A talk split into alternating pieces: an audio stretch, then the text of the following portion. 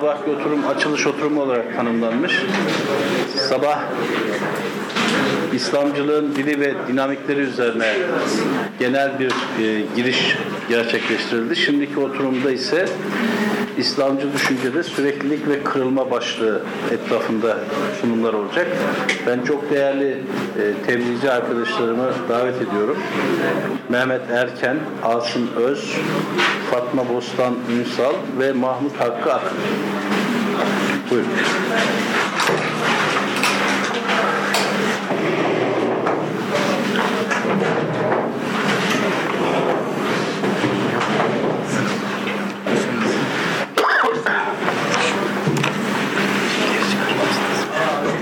Herhalde başlayabiliriz.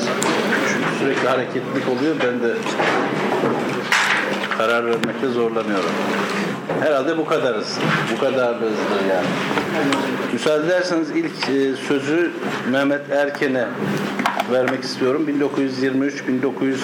1923-1960 arası Türkiye'de İslami yayıncılık başlığını taşıyan bildirisi olacak. Buyurun efendim. Merhaba. Şu bağlıyorsunuz.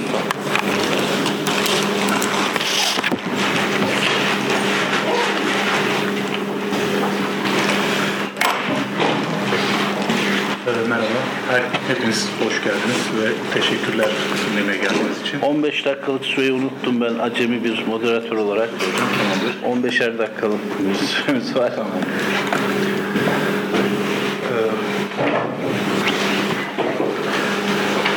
tebliğ başlığında da yani gözüktüğü gibi 1923-1960 arası İslam yayıncılığı anlatmaya çalışacağım kabaca. Ee, bu döneme dair bir yani 1960'a kadar İslami yayıncılık çok yaygın değildi gibi bir e, bilgi yaygın.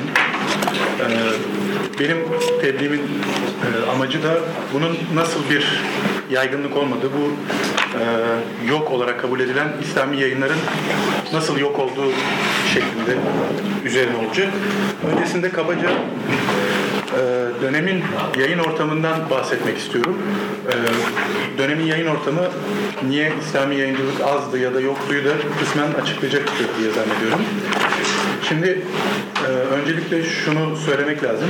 Yani Osmanlı'da e, matbaa İbrahim Müteferrika ile beraber başlamış da olsa 19. yüzyılın ortasına kadar ciddi bir yayın faaliyetinden bahsedemiyoruz. Fakat 1900, 1870'ler 1880'lerden itibaren işte Ebu Ziya Tevfik'tir, İbrahim İlmi Çığır açan, Ahmet İhsan Tokgöz gibi bugün az çok bilinen yayıncılar devreye giriyorlar Müslüman yayıncı olarak. Ve Abdülhamit devrinin sonuna kadar yayınlarda bir artış meydana geliyor. 1909 basın patlaması olarak herkes tarafından biliniyor. Aynı dönem aynı zamanda kitap yayınının da çok ciddi manada arttığı bir dönem. Ee, yaklaşık 300 tane dergi yayına başlıyor ve bu dergilerin pek çoğu, bu matbaaların pek çoğu muhtelif kitaplar da yayınlıyorlar. Bu dönemde matbaacılığa bir, yani matbaacılık diyorum, matbaacılık bir tür yayıncılık olarak da ele alabiliriz. Yayın evi olarak da ele alabiliriz matbaaları. Matbaa cemiyetleri de yavaş yavaş kurulmaya başlıyor 1909'dan sonra. Ee, Cemiyeti, Matbuat Osmaniye, Mürettebin Osmaniye gibi cemiyetler var bu dönemde kurulan. 1909'dan sonra hızlı bir yayın artışı mevcut. Fakat 1914'te Birinci Dünya Savaşı'nın başlamasıyla beraber yayın rakamlarında hızlı bir düşüş yaşanıyor. Ee, kitap yayını açısından. Birinci Dünya Savaşı, ardından Balkan Savaşları, ardından Kurtuluş Savaşı gibi e, dönemler var malum. Bu dönemlerde ihtiyaca binaen yayınlar yapılıyor fakat e, çok yaygın bir yayın faaliyetinden genel olarak bahsetmek mümkün değil. E, şöyle rakamlar söyleyebilirim. 1876 ile 1892 arasında toplam 190 kitap yayınlanmış. 93-90 1907 arasında 280 tane kitap yayınlanmış toplamda. 1908'den 1917'ye kadar yıllık ortalama 600 kitap yayınlanıyor. Bundan sonraki yıllarda e, Burada 200, 300, 400, 500 gibi rakamlarla kitap yayını var. En azından benim e, baktığım kaynaklardan edindiğim rakamlar bunlar. E, Cumhuriyet kuruluyor. Cumhuriyetin kurulmasından sonra kitap yayınında kısmi bir artış var. Fakat 1925'te Takdir Sükun Kanunu ile beraber e, hani Sevilü Reşad'ın e, Sırat-ı Müstakim'in devamlarının da içinde bulunduğu yayınlar engelleniyor. Bunun gibi diğer bütün ideolojik yayınlar da engelleniyor. Ve 1928 gibi bir kırılma mevcut yayın açısından. 1928'de harf devriminin yaşaması ne demek? Ee, bunu izah etmem yerinde olacak. Şimdi malum kitaplar matbaada basılıyor. Bu matbaanın e, bir dizgicisi var. E, işte matbaada kullanılan malzemeler var. Dizgi makineleri var. İşte yazarlar e, eski alfabeyle yazıyorlar. Fakat dil devrimi olduğunda ve bütün bunlar kullanılamaz duruma geldiğinde matbaacı mevcut matbaacıların tamamı elinde bulunan bütün malzemeyi elden çıkarmak zorunda kalıyorlar ve yeni malzeme almak zorunda kalıyorlar. Yeni malzeme alsalar da dizgici yeni harflerle nasıl dizileceğini bilmediği için kitap dizemiyor. Yazar yeni harflerle yazmayı doğru düzgün bilmediği için kitap yazamıyor. Okur yeni harfleri okumayı bilmediği için kitap okuyamıyor. Dolayısıyla 1928 ile 1933 arasında Türkiye'de yayıncılıktan bahsetmek çok mümkün değil. Yani yıllık toplamda 3000 ila 4000 gibi bir rakam var. Toplam 5-6 senede basılan kitap sayısı bu. Fakat Cumhuriyet e, fiziksel etki doğuruyor matbaacılar ve yayıncılar üzerinde. Fakat aynı zamanda bir okuma hamlesi de başlatıyor kısmen. Ve birazcık ihtiyaca binaen işte yeni alfabe geldi, yeni kıraat rehberi, işte ne bileyim e, okullar için küçük okuma kitapları gibi kitapların sayısında hızlı bir artış oluyor 1930'ların e, ilk döneminde. Küçük yayın evleri küçük küçük kitaplar basıyorlar. Kitap dediğimiz hani bugün baktığımızda aslında risale diyebileceğimiz boyutlarda genelde kitaplar. Çok ciddi böyle mufassal kitaplar 1930'larda İslamcı ya da değil yayınlanmıyor pek fazla. Ee, buradan yani rahatlıkla anlaşılacak şey devletin her alanda olduğu gibi kabaca yani bir yayın alanı da oluşturmak istediği ve bu yayın alanında e, yayın yapacakların da buna uyması gerektiğine dair bir e, hem baskısının olduğu hem de kendi imkanlarıyla bunu sağlaması sağlamaya çalıştığı üzerine. Türkiye'nin ilk yayın evleri diyebileceğimiz, bugün hala varlığını sürdüren yayın evleri bugünlerde kuruluyor. Yani Osmanlı'dan bugüne kalan bir yayın evi yok. E, fakat bir istisna dışında, kısmen kısmi bir istisna dışında işte Remzi, Varlık, İnkılap gibi 1930'larda kurulan yayın evleri bugün Türkiye'nin en eski yayın evleri olarak biliniyor. Bunlar da e, devletin e, ideolojisi doğrultusunda yayınlar yapıyorlar. Ee, Tahsin Yücel'den ufak bir alıntı okumak istiyorum. Ee, Osmanlıcanın yüzyıllar boyunca bir ulusun yazı dili olarak kaldığı bir gerçek. Ama ulusun büyük çoğunluğunu bu yazı diliyle hiçbir zaman dolaysız bir bağlantı kurmadığı da bir gerçek. Geniş kitle Cumhuriyet çağına kadar bir sözlü uygarlığı sürdürmüştür. Bu bakımdan dil devrimi bir başka deyimle Türkçenin de Türkçenin bir etkin dil durumuna getirilmesi sözlü bir uygarlıktan yazılı bir uygarlığa geçiş olarak nitelendirilebilir e, tespitte kısmi tartışılabilir şeyler olmakla beraber e, benim açımdan kıymetli olan tarafı şu. E, geniş bir okuma hamlesi de başlatıldığı için bu dönemde yani bir kültür değişimi de yaşanıyor aynı zamanda. Yani kitap e, okuma kültürü, kitap alıp okuma kültürü e, bahsettiği gibi çok yaygın bir şey değil. Matbaadan sonra yaygınlaşmaya başlayan bir şey ve Cumhuriyet kurulana kadar ciddi bir geniş bir kitleye yayılmamış bir şey. Fakat bugün bizim düşündüğümüz gibi işte yayın ortamı, kitap ortamı, kitap okuma gibi şeyler, pratikler zaten e, Cumhuriyet kurulduğunda çok oturmuş pratikler değil. Fakat Cumhuriyet'le beraber, Cumhuriyet'in de biraz katkısıyla ancak yeni yeni doğan e, pratikler bunlar. Bu nedenle yeni bir dünyanın e, sert bir şekilde oluşturulma gayreti var. Ve bu yeni kurulmaya çalışılan dünyanın içinde İslami yayınların yeri e, çok cüzi kalıyor. Bu noktadan sonra buraya gelebilirim. Yani İslami yayınların bu dönemdeki durumuna gelebilirim. E, 23 ile 45 arasında yani çok farklı döneme geçene kadar dediğim gibi İslami yayınlar açısından da yayın dünyasının baskın faktörü devlet. Yani işte Diyanet İşleri, İlahiyat Fakültesi, okullar için işte din kitapları ufak tefek, askeri din dersleri kitapları gibi yayınları devlet ve işte devletin istekleri doğrultusunda yayınlanıyor. Yayın evi diyebileceğimiz İslami yayın yapan tek bir yayın evi var. O da Eşref Edibin Asari İlmiye Kütüphanesi. Bu 1928'e kadar 20-30 tane kitap yayınlıyor Asari İlmiye. Fakat sonrasında 1940'a kadar bir iki tane kitap yayınlıyor. 40'tan sonra da Türk İslam Ansiklopedisi e, dergisini ve ansiklopedisini yayınlamaya başlıyorlar. Ee, aynı dönemde işte Hilmi Kitabevi, Şark Marif Kütüphanesi, İkbal Kütüphanesi gibi yayıncılar da zannediyorum halkın talebine binaen namaz hocası, ilmihal, Yasin Cüzü gibi ufak kitaplar yayınlıyorlar. E, fakat bunların baskı rakamlarını bilmediğimiz için ne kadar yaygınlaştığını bilemiyorum. 1973 yılında yayınlanan bir İslami eserler bibliografisi, bibliografyası var. Osman Öztürk ve Bekir Topaloğlu Hoca'nın yayınladığı. Allah rahmet eylesin ikisini de. Ee, 1945 öncesinde 100 sayfanın üzerinde hacme sahip kitapların neredeyse tamamı devlet eliyle basılmış. Bu bibliografyadan gördüğüm kadarıyla. İsmail Kara sene başında çıkan kitabında bu konuya da şöyle bir şey söylüyor benim alıntılayacağım. 1924-1950 döneminin Ömer Rıza Doğru'nun Eşref Edip'le 1927-1928 yıllarında gerçekleştirdiği 9 ciltlik Asar-ı Saadet Neşriyatı, Eyüp Necati'nin felsefi dini esaslar 1947'de basılan Tahir Olgun'un Müslümanlıkta ibadet tarihi, 1947-49 yıllarında kısım kısım basılarak tamamlanan Ömer Nasuhi Bilmen'in Büyük İslam İlmihali kitabı, Şemsettin Yeşil'in özellikle füyüzat-ı ilahi, bazı hakaiki bildiren Kur'an Kur'an-ı Mübin'in tefsiri başlıklı tasavvufi tefsiri, tefsiriyle Hz. Muhammed'in hayatı kitapları, Subay Emeklisi Numan Kurtulmuş'un kendi imkanlarıyla yayınladığı Yeni Amentü Şerhi, Binbir Hadis Tercümesi, Tahir Olgun'un Mesnevi dersleri ve Bediüzzaman Said Nursi'nin el yazısıyla çoğaltılarak dağıtılan Risale-i Nurları ve irili ufaklı birkaç yayın dışta tutulursa bu dönemdeki önemli ve hacimli dini kitapların neredeyse tamamının resmi yayın olduğu görülecektir. Ee, bu dönem din, dini yayın diyebileceğimiz dine muarız yayınlar var bir fenomen olarak. Sonrasında bunun rakamları azalıyor zannederim ama Serterlerin Resimli Ay Kitap Evi'nin bastığı bazı kitaplar var. Ee, ve L. Lütfi olarak geçiyor ismi. Bastığı bazı yayınlar var. Ee, ufak tefek dergiler var bu konuda. Dine muarız, işte bilim dini falan gibi böyle başlıklarla yayınlanan. 1945 sonrasında e, hem yayın dünyası açısından hem de İslami yayınlar açısından işin şekli değişmeye başlıyor. Özellikle 1950'den sonra birazcık da e, artarak devam ediyor bu e, yayınlar.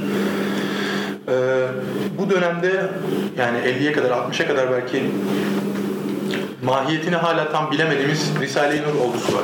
Yani bu ne kadar basıldı? Bazı bir iki tane hatıratta kaçak olarak matbaalarda basılıp dağıtıldığını okudum ama ne kadar basıldığını bilmiyorum. Nerede basıldığını bilmiyorum. Ee, ilk Risale-i Nur'ların resmi baskısı Türk e, şu anki Latin alfabesiyle baskısı 57-58 gibi yapılıyor. Fakat Osmanlıca halinin basıldığını yine okudum, gördüm, yasaklandığını gördüm. El yazısıyla dağıtıldığını zaten hepimiz biliyoruz. Fakat bunların rakamları konusunda, ne kadar bir yaygınlık kazandığı konusunda bir bilgimiz yok. Ee, son olarak 1945 sonrasına geçmeden önce şunu söyleyeyim. Kitapların yüzde 90'ı İstanbul'da basılıyor. İslami eser namına yayınlanan kitapların %90'ı İstanbul'da basılıyor. İstanbul dışında neredeyse kitap yayını yok. Yani bu da yine bahsettiğim bibliografya dayanarak söylediğim bir şey. Ee, 45 sonrasında ilk etapta dergilerle gördüğümüz bir yayın faaliyetinde artma var. İşte Tahrir Mevlevi İslam Yolu dergisini çıkarıyor. Abdurrahim Zapsu Ehli Sünnet dergisi çıkarıyor. Salih e, Yeşil Hakikat Yolu dergisini çıkarıyor. Serden Geçtin dergisi var. Büyük Doğu var. İşte e, Hareket dergisi var gibi. Zaten sempozyumda bunların tamamı tartışılacak inşallah. E, işte okulların 1950'de işte imam hatiplerin açılması, muhtelif vakıfların, derneklerin kurulması, işte Milliyetçiler Derneği, efendim Büyük Doğu Ocakları, İlmiyame Cemiyeti, İstanbul Fetih Cemiyeti gibi dernekler kuruluyor. İşte Demokrat Parti iktidara geliyor. Radyoda dini yayınlar başlıyor. İşte haç yolculuklarına izin veriliyor gibi. Yani dini alanda zaten bir e, hareketlenme var. Görünür olma hali var. E, bu durum yayınlara da kısmen yansıyor. 1945-1960 arasında yine aynı bibliografya dayanarak söyleyeceğim. 900 tane kitap yayınlanmış görebildiğim kadarıyla. Ee, Diyanet İşleri, Türk Tarih Kurumu, Milli Eğitim Bakanlığı dışında da münferit matbaalar yayınlar yapıyorlar bu dönemde. Fakat yayın evi namına bir yayın evi yok. Hani İslami yayınlar yapan şu vardır diyebileceğimiz işte kim var? Ee, bibliografya bakarsak Ahmet Said matbaası var. İşte Burhanettin Erenler matbaası var. Ama bunun dışında kim var? İşte Sahaflar Çarşısı'nda Muzaffer Özak var mesela. Şemsettin Yeşil var. Bunlar hem kitapçılar aynı zamanda işte 10 senede 8-10 tane kitap yayınlıyorlar. Hatta Muzaffer Özak arkadaşlarını teşvik ederek Salah Bilici Yayın Evi'ni kuruyor, kurdurtuyor 1956'da. Ee, Marif Kütüphanesi bu manada çok zikredilmese de 1950 sonrasında yaklaşık 35-40 tane kitap yayınlamış. İşte İlmihal var aralarında, siyer kitapları var, Elif Bağ cüzleri var. Ee, kitapların içerikleri açısından dikkat çekici bir şey var. Yayın sayısı artıyor dedim. Hani 300'den 900'e artmış ilgili dönemlerde 1945'e kadar ve 45 sonrasını karşılaştırdığımızda. Fakat mufassal eser yayınında yok. Sayılabilecek kadar az. Yani bugün halk kitabı diye daha zikredilen işte Yasin Cüzü, İlmihal, ufak e, ne bileyim Elif Bel cüzleri gibi cüzler sayısında çok ciddi bir artış var. E, ve bunlar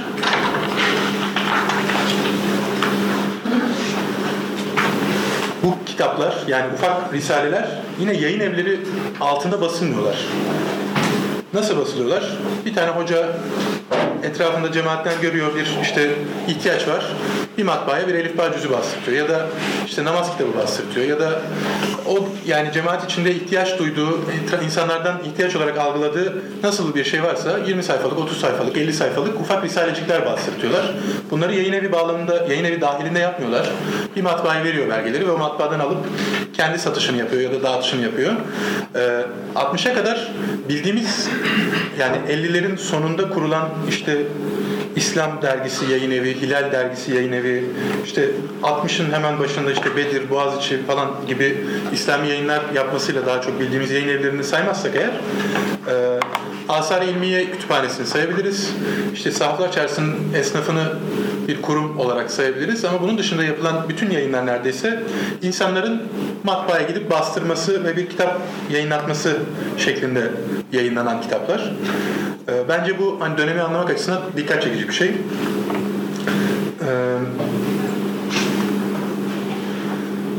dönemin problemlerinden bir tanesi kitapların tamam bibliografik olarak biliyoruz fakat ne kadar basıldığını, ne kadar dağıldığını bilmek gibi bir imkanımız yok. Dolayısıyla yani 100 tane mi basıldı, 1000 tane mi basıldı, 10 bin tane mi basıldı bu konuda ciddi şeyler var. Ee, büyük soru işaretleri var. Bugün açısından baktığımızda bugün bir kitabın basılması yayın evleri genelde bin rakamını tercih ediyorlar. Ama bu rakamın 70'lerde 3000 civarında olduğunu, 70'lerin öncesinde 5000 bin bandında olduğunu.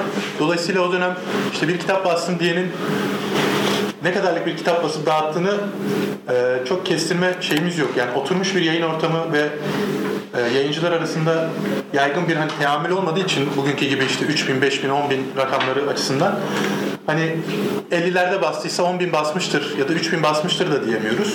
Dolayısıyla kitapların ne kadar sadece bibliografik olarak mı var yoksa yok mu bunu da çok ben bilmiyorum aslında. Ee, böyle bir sıkıntısı var dönemin. Dediğim gibi hani İsmail Kara kitabında ve şeyinde yani son kitabında bunu ısrarla vurguluyor. Yani önemli eserleri o dönem basılan işte Ömer Nasuhi Bilmen'in ilmi halini, Elmalı'nın tefsirini, Türk İslam Ansiklopedisini ısrarla vurguluyor. Bu dönem basılan önemli eserler başlığıyla bunları zikrediyor. Bunların fazlası yapılmadı diyor. Ama 50'den sonra yani 23 ile 45 arasına baktığımızda çok az yayın var. Tamam devlet eliyle basılıyor. Tamam. Ama çok gerçekten hani bugün bile etkisini hala sürdüren mufassal eserler bunlar. Ama 50 sonrasında yayın rakamları artmakla beraber yayın kalitesinin bu bağlamda baktığımızda ciddi manada düştüğünü görüyoruz. Yani çok fazla kitap var ama yani bir o kadar da hani entelektüel olarak ya da bir ilmi olarak okunup e, tartışılacak eser sayısında çok ciddi bir düşüş var. Bana kalırsa bu durum hani 60 sonrasında işte artan İslami yayınların niteliği ile de e, ilişkili bir tabanı gösteriyor ama yani bir araştırma gerekir bunu da. E, genel olarak şunu söyleyebilirim. Sonuma geliyorum konuşmamın. Sona gelmeden önce ufak bir şey hatırlatmam gerekiyor.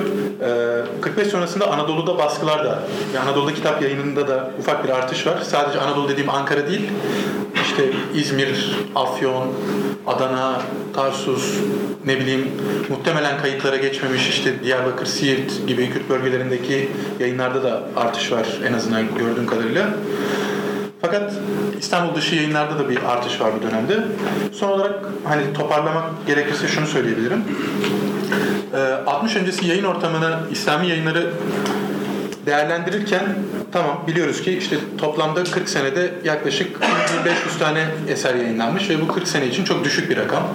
Ee, buradan yola çıkarak 60 öncesinde İslami yayınlar çok fazla değildi diyebiliyoruz. Fakat aynı dönemde Türkiye'de yayın ortamının da aynı şekilde çok zayıf, düşük ve e, pek parlak olmadığını da altını çizmemiz gerekiyor. Yani 50'den sonra yayın rakamları artıyor diyorum. Rakamlar şöyle. İşte 1950'de 2400 kitap yayınlanmış Türkiye'de toplam. 51'de 2200, 52'de 2400 yine, 53'te 3200 gibi artarak 59'da 4000'e kadar geliyor toplam kitap yayını. Ve bu rakamlar neredeyse 90'lara kadar bu şekilde yani toplam maksimum 7000'in görüldüğü 6000-5000 kitap yayını bandında devam ediyor. İslam yayınlar yok ve yani böyle bir yayın ortamı da yok. Dolayısıyla e, benden bu kadar. E, dinlediğiniz için teşekkür ederim.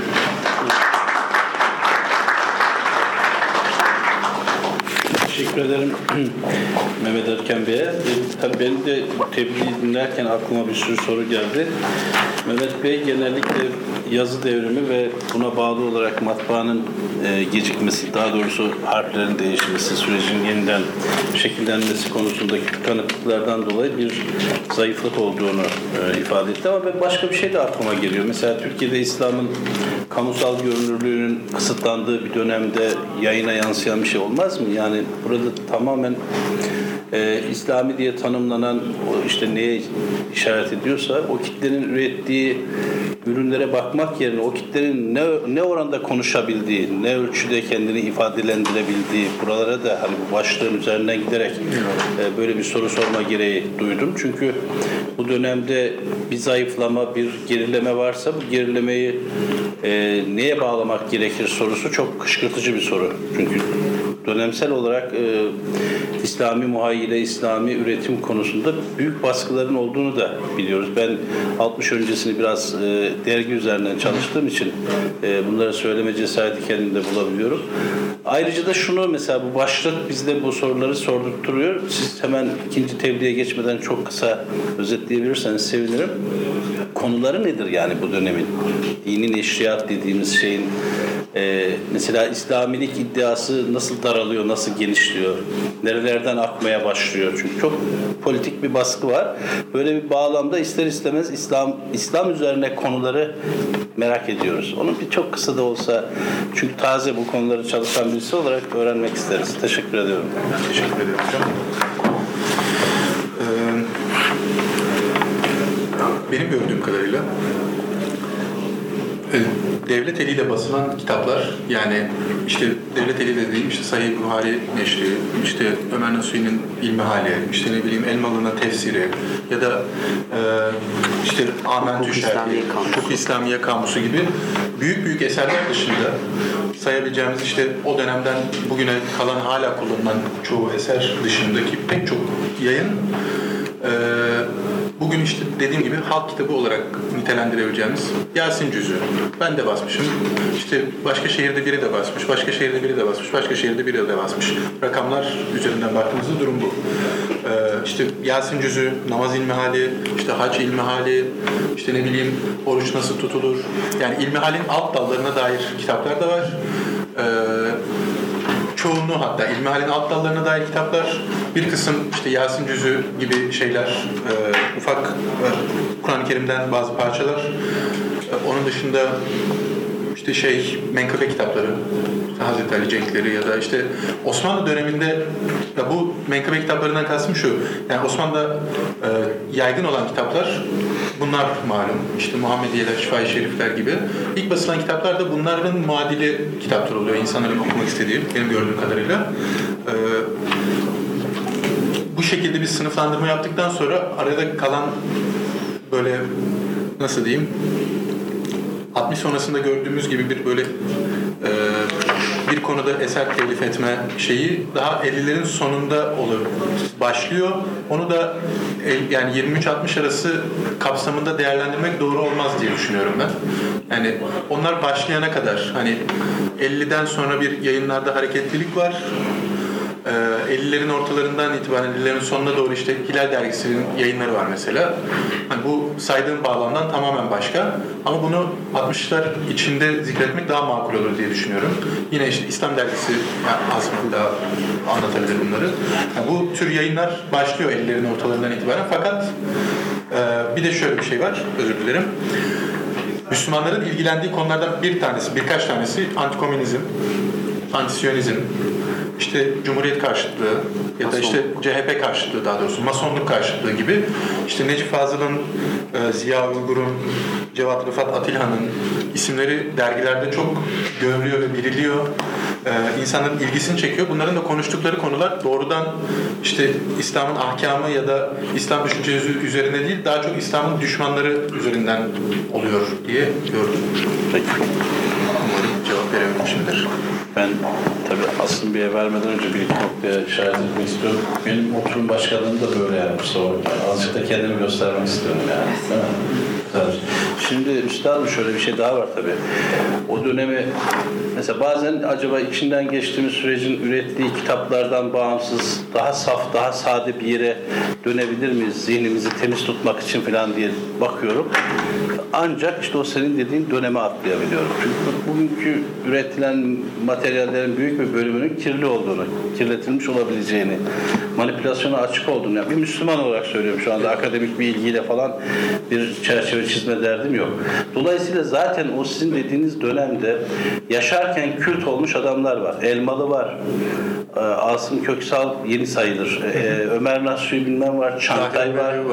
Ee, sonradan bir, bir dizi operasyona maruz kalmış Pilavoğlu var, Kurtulmuş var. Şimdi o dönemde zaten geçiş döneminin kargaşasını kuşatan, orayı idare edebilen, oradaki boşluğu doldurabilen önemli isimler var. Biraz çekingen davrandığınızı düşündüm ama Diyanet neredeyse bütün dini yayınları onlar yapmış. Yani mesela ıslahat-ı fıkhiye kamusu basit bir şey değil ki bir hafızayı e, İstanbul Üniversitesi Hukuk Fakültesi üzerinden değil mi? Bir de şey de değil. Onun üzerine kayda geçirmişler. Yani o dönemlerde tabii sadece yayın trafiğinin akışı değil, orada kim ne becerebildiyse, kim ne yapabildiyse büyük bir hafıza kaydı, zaptı, çabası olduğunu gözlüyoruz. Onu da en azından ilave etmek için söyledim. Şimdi çok değerli arkadaşımız Asım Bey'e Asım Öz'e söz hakkı vereceğim. Kendisi kaynaklar ile gelecek arasında çok farklı hayata geçiş sürecinde İslamcı dergilerin öncelikleri sanırım aynı bağlamı ama bu sefer öncelikli konular üzerinden konuşacağız. Buyurun hocam. Hepiniz hoş geldiniz. Ee, ben sabahki oturumların bir kısmına yetişebildim. Ee, burada belki şöyle bir e, hafıza tazelemesi de olur. Ee, şayet biz bu toplantıyı 1990'larda hem bu grubun gelmiş olduğu gelenek hem de kendi e, diyelim ki İslamcılık terakkim üzerinden düşünüyorum. 90'ların başında e, böyle bir toplantı yapmış olsaydık e, muhtemelen bu kadar detaylı, teferruatlı bir İslamcı dergiler sempozyumu e, düşünemezdik. Çünkü e, bu ele aldığımız dönemi bir tür yoklar e, olarak ele alırdık. Hatta bugün e, İslamcı olarak gördüğümüz pek çok yayını da e, yani İslamcılık kategorisi içerisinde değerlendirmezdik. Bu açıdan e, İslamcılıkla ilgili yani İslamcı dergi nedir sorusu halen e, yani cevabını arayan bir sorudur. Yani e, biraz önce de geçti. Örneğin Şemsettin Yeşil yani dönem ve konjonktür ne olursa olsun yani İslamcı bir dergi hüviyeti içerisinde ele alınabilir mi? Bunun ele alınması mümkün kılan sebepler neler nelerdir? Ele alınmasını mümkün kılmayan sebepler nelerdir? Bu sorunun ciddi olarak sorulması gerektiğini düşünüyorum. Bunu hem dergi pratikleri üzerinden de örnekleyebiliriz hem de kitaplar düzleminde örnekleyebiliriz. Örneğin e, çok basit bir şey. E, yani bizler e, 1930 en azından 2000'ler içi- açısından düşündüğümüzde belki bu 1980'lerin sonunda İsmail Kara'nın bu e, İslamcılık cildinin üçüncüsü kitabını yayınlamasından itibaren e, Hareket Dergisi'ni genel olarak İslamcılık içerisinde değerlendirme gibi bir eğilimimiz var. Yani bunun tümüyle yanlış olduğunu düşünmüyorum ama derginin kendi e, tanımlama, kendini tarif etme biçimi açısından baktığımızda ise Hareket Dergisi'nin aslında e, ilk yayın, ilk olarak e, yayın hayatına başlamasının diğer ideolojiler yanında aynı zamanda bir İslamcılık eleştirisi olarak da e, yayın hayatına başladığını göz ardı edemeyiz diye düşünüyorum ki derginin 1939'da yayınlanan ilk sayılarında doğrudan doğruya örneğin e, yani buraya temas etmeyen e, İslamcı ümmetçiliğin memleketi sürüklediği böyle işler acısı halden e, dem vuran bir takım göndermeler vardır ki aynı şeyler e, merhum Orhan Okay'ın yani Nurettin Topçu ile ilgili mektuplaşmalarını anlattığı 1950'ler içinde geçerlidir. Dolayısıyla hani İslamcı dergi nedir sorusu her zaman e, yani bu tür faaliyetlerde bir şekilde göz önünde tutulması gereken bir sorudur. E, bir başka örnek e, Sezai Karakoç'un 1966'da yani Diriliş Dergisi'nin e, ikinci atılımını yaptığı dönemde orada başta yazdığı İslam'ın dirilişi yazıları içerisinde iç, yazıları açısından baktığımızda da biz mesela Büyük Doğu Nurculuk diğerlerinin yanında kesinlikle Hareket Dergisi'nin hiçbir şekilde adının anılmadığını görürüz.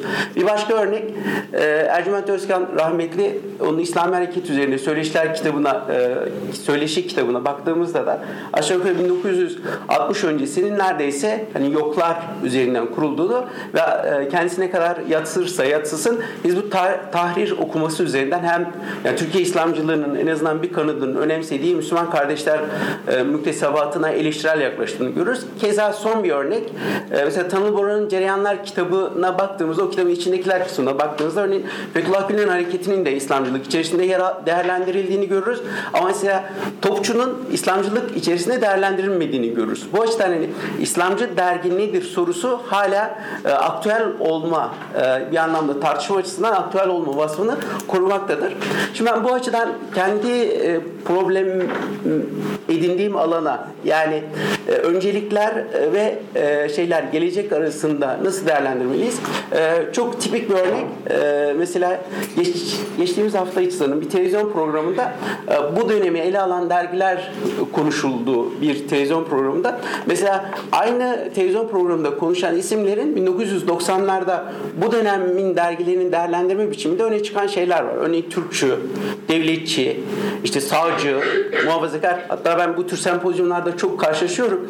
Yani bu muhafazakar e, kelimesinin negatif olarak kullanımını çok problemli buluyorum. Yani bunu da neden problemli buluyorum? Mesela e, çizginin bu tarafında muhafazakarlık eleştirisi yapan bir kişi kolaylıkla örneğin birikim e, sayfalarında yazılan bir yazı üzerine bir metin üzerinden e, tümüyle muhafazakar bir kategori içerisinde ele alınabilir. O açıdan e, tanımlama problem tanımlama ve o tanımlar üzerinden yol alma her zaman için ciddi bir sorun olarak önümüzde durmaktadır. Bu benim kendi tebliğim açısından da geçerli. Şimdi e, bir başka sorun e, sabahki oturumlarda da var.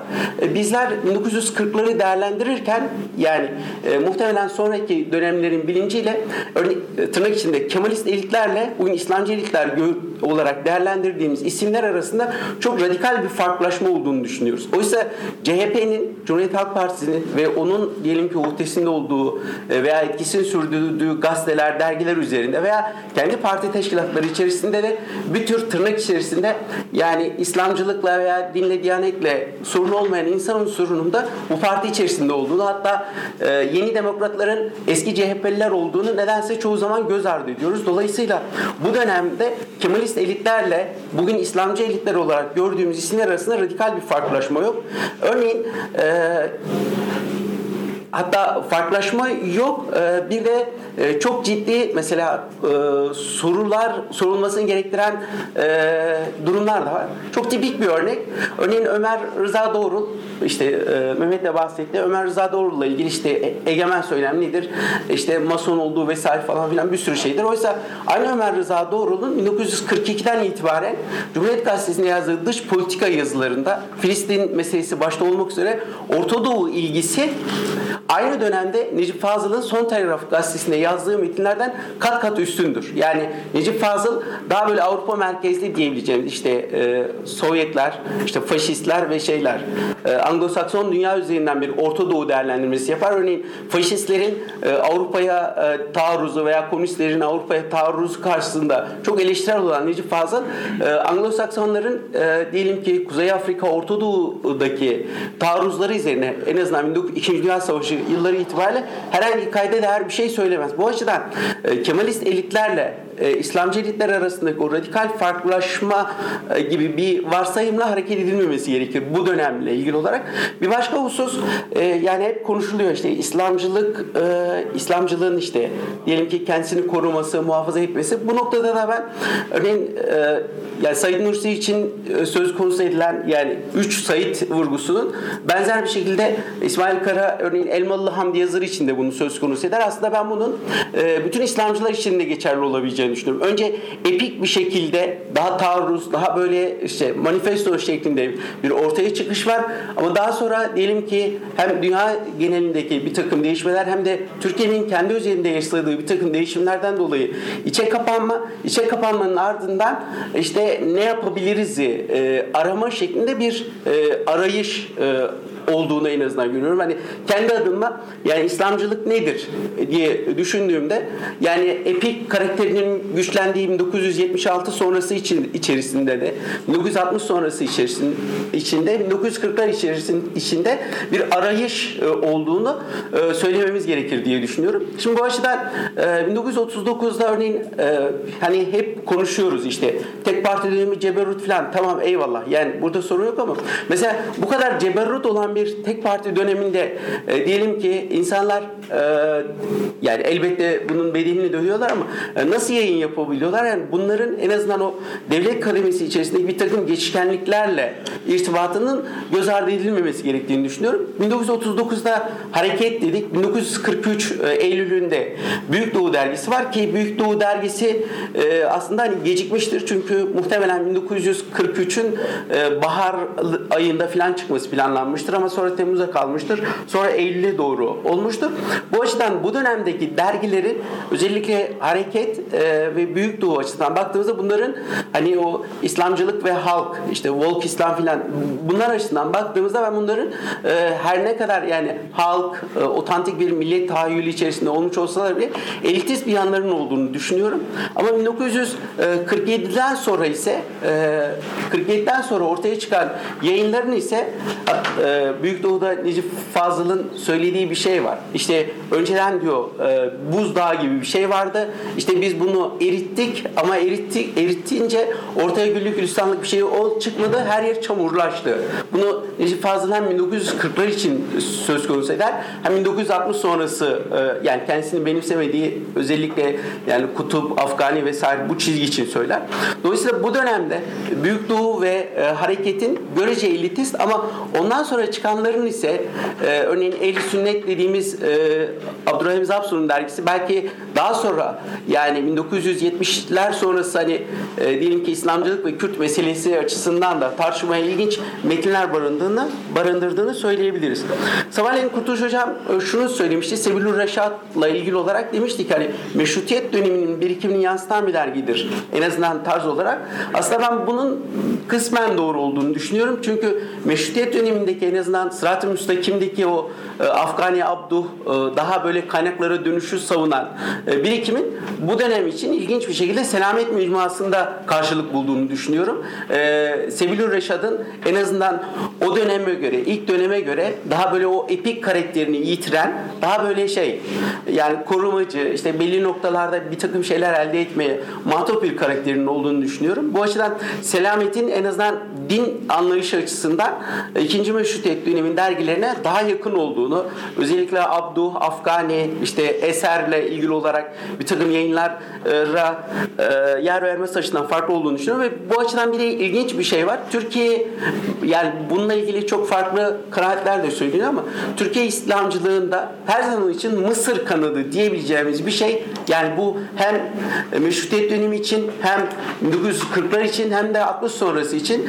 Mısır e, çok ciddi bir şekilde belirleyici olma vasfını sürdürmüştür. Bu e, hakikaten üzerinde durulması, tartışılması gereken bir şeydir. Yani bunu örneğin e, daha yerlici bir İslamcılık tahayyülü ne sahip olanlar bunu İngiliz emperyalizminin Osmanlı diyelim ki Sünni karakterini bozmaya dönük bir girişim olarak değerlendirirler ama bu etkinin en azından meşrutiyet bu dönem ve 60 sonrası açısından üzerinde durulması gereken e, bir husus olduğunu düşünüyorum. 1945 ile 50 arasında yine bu Kemalist elitlerle e, diyelim ki o e, CHP içerisinden farklılaşan e, kesimler arasındaki tartışmalar arasında CHP'deki laiklik tartışmalarının çok önemli olduğunu hem 50'ler açısından hem 60 sonrası açısından hem de günümüzü belirlemesi açısından çok önemli e, olduğunu düşünüyorum. Çünkü 45'te başlayan bu tartışmalar önce çok çekimsel bir şekilde başlar, devam eder eder ve en sonunda Şemsettin Günaltay'ın başbakanlığıyla nihayete eren e, bir boyutu vardır bu laiklik tartışmalarının ve aslında e, bu laiklik tartışmalarıyla da kısmen de ilgili olan 1950'lerde Ali Fuat Başgelin yani pek çok dergide metinleri var ama kitap olarak 53 ya da 56'da yayınlanması lazım. Din ve laiklik kitabı aslında Türkiye İslamcılığının din devlet ilişkilerine nasıl baktığını en azından Ercüment Özkan ve birkaç ismi istisna edersek e, baktığını göstermesi açısından tipik bir kitaptır. O kitaba bu, bugünden dönüp baktığında ben mesela bu Reyn olayı sonrasında artan bu laiklik hayat tarzı tartışmalar açısından baktığımda aslında e, Türkiye İslamcılığının e, kendi laiklik telakkisinde bile bir tür ricat olduğunu düşünüyorum. Yani e, bugün mesela hiç kimse e, Ali Fuat Başkin'in önerdiği tarzda bir din ve laiklik e, savunusu yapmıyor. Hatta Necdet Bey'in de sabahleyin söylediği o din yorgunluğunun da aslında içten içe Müslümanların veya İslamcıların tırnak içinde bir laiklik e, talebi. Yani kesinlikle sekülerlerle aynı olmayan ama laikliğin bir başka türlü e, olumlaması mı olduğu üzerinde e, düşünmemiz e, en azından bunu tartışmamız gerektiğini düşünüyorum. 1947'den itibaren bu süreli yayınların sayısının e, çokça arttığını ve bunlara e, dönük olarak da hem e, Büyük Doğu dergisinde hem de Nurettin Topçu'nun e, Hareket dergisinde özellikle Amerika mektuplarında ciddi eleştirilerin e, getirildiğini görüyoruz. Ben mesela e, Ehli Sünnet dergisinin sayfalarına bakıncaya kadar örneğin bu sözde ehli sünnetçi lafının ne olduğunu çok anlayamamıştım. O açıdan dönemin dergilerini ele alırken hem bu dergilerin aynı, bugün aynı kulvarda değerlendirdiğimiz dergileri birbirleriyle değerlendirmek hem de bunların ötesinde Kemalist işte seküler artık ne dersek diyelim veya sosyalist bu dergilerin bunlara bakışını da bir arada e, ele almamız gerektiğini düşünüyorum. Diğer açıdan hani İslamcılığın epik karakterinin e, geriye dönüş anlamında da tipik bir örnek 1942 27 Mayıs'ında e, Elmalı Hamdi Yazır vefat eder. 28 Mayıs'ta e, Ömer Rıza Doğrul Cumhuriyet'te yazdığı bir yazıda aslında Elmalı'nın çok e, tefsirinde e, çok ihatalı yorumlar yapabilecekken burada çok muhafazakar davrandığını işte Abduh, Afkani bunlardan haberdar olmasına rağmen sadece birkaç yerde örneğin Fil suresinde eleştirir şeyi e, Abduh'un tefsirini, Menar tefsirini e, çok cüretli hareket edemediğini e, o açıdan bu tefsirin çok e, nitelikli olmadığına ilişkin en azından bu boyutlarına vurgu yapan yönleri vardı. 1947'den sonra ise bu yayınların arttığını aslında bu yayınların 1947'den sonra artmasının bir anlamda hem Demokrat Parti hem de CHP içindeki laiklik tartışmalarıyla da ilgisi var. O dönemde e, zannımca mesela e, bu sabahtaki işte Hareket Dergisi'nin çok önemsediği o siyasetçi sanırım o dönem İslam Demokrat Partisi'ni destekliyor. E, neydi? Yok yok. Hmm, şu Erzurumlu olan kişi. Adı Hüseyin Avni Ulaş. Hüseyin Avni Ulaş o yıllarda sanırım e, yani böyle bir farklılaşma da var. Yani dergilerdeki tartışmaları sadece kendilerine ilişkin bir e, hatta hareketten ziyade kendilerinin desteklediği veya ilişki içerisinde oldukları e, siyasi figürlerle de e, bir arada değerlendirmek lazım. Örneğin yani 1938 ile işte e, belli bir dönemde Necip Fazıl'ın Celal Bayar'la ilişkisini dikkate almadan veya diyelim ki Demokrat Parti içerisinde örneğin e, Adnan Menderes'e e, oynama ve onu tırnak içinde daha İslamcı kılmaya dönük arayışlar e, göz ardı edildiğinde bu isimlerin partilere dönük söylemleri, eleştirileri veya olumlu bulduk olumlu bir şekilde kurdukları cümleler tam manasıyla anlaşılamaz diye düşünüyorum. 1947'de bir başka önemli şey Necdet Bey daha iyi bilir. Şerafettin Yaltkaya'dan sonra Ahmet Hamdi Akseki Diyanet İşleri Başkanı oluyor ve Ahmet Hamdi Akseki'nin metinlerini biz Selamet başta olmak üzere Sebilü Reşat e, çok farklı yerlerde görüyoruz. Fakat bu metinler bizatihi e, Ahmet Hamdi Akseki'nin kendisi tarafından mı verilmiştir yoksa o dönemdeki dergiler bunları kendileri mi alıntılamıştır? Bunu bilme imkanımız en azından e, şu an için yok. Bunu bildiğimiz takdirde bir takım şeyler daha net olur diye düşünüyorum. Bunu niye söylüyorum? Örneğin Serden Geçti dergisi Nurettin Topçu'nun metinlerini Nurettin Topçu'dan habersiz olarak kendi sayfalarında yayınlar ki Serden Geçti'nin çıkışını Hareket Dergisi büyük bir e, şevkle yani olumlayarak kendi sayfalarında duyurmuştur. Ama bir süre sonra işte bizden habersiz, işte bizden izin almadan bu metinlerimizi derginizde yayınlama, yayınlamayın. İşte yayınlarsanız sizin hakkınızda işte bir takım şeyler yapmak zorunda kalacağız şeklinde e, açıklamaları yer aldığını e, görüyoruz. O açıdan Ahmet Hamdi Akseki'nin hem bu dergiler e, bu dergilerde yayınlanan yazılarını kendisi mi veriyor yoksa bu bir yerde yayınlanıyor diğerleri de oradan alıyor örneğin e, Ehli Sünnet dergisi genel olarak e, en azından siyasi analiz ve kendi baş yazarının dışındaki metinlerde alıntı metinlere yer veriyor. Hani ben şimdi düşünüyorum mesela o dönem diyelim Ali Fuat Başgil'in bu dergiye yazı vermesi bana çok mümkün gözükmüyor. Hani muhtemelen bir yerden alıyordur o aynı metin çoğaltılıyordur ki bu 1960 sonrası içinde geçerli.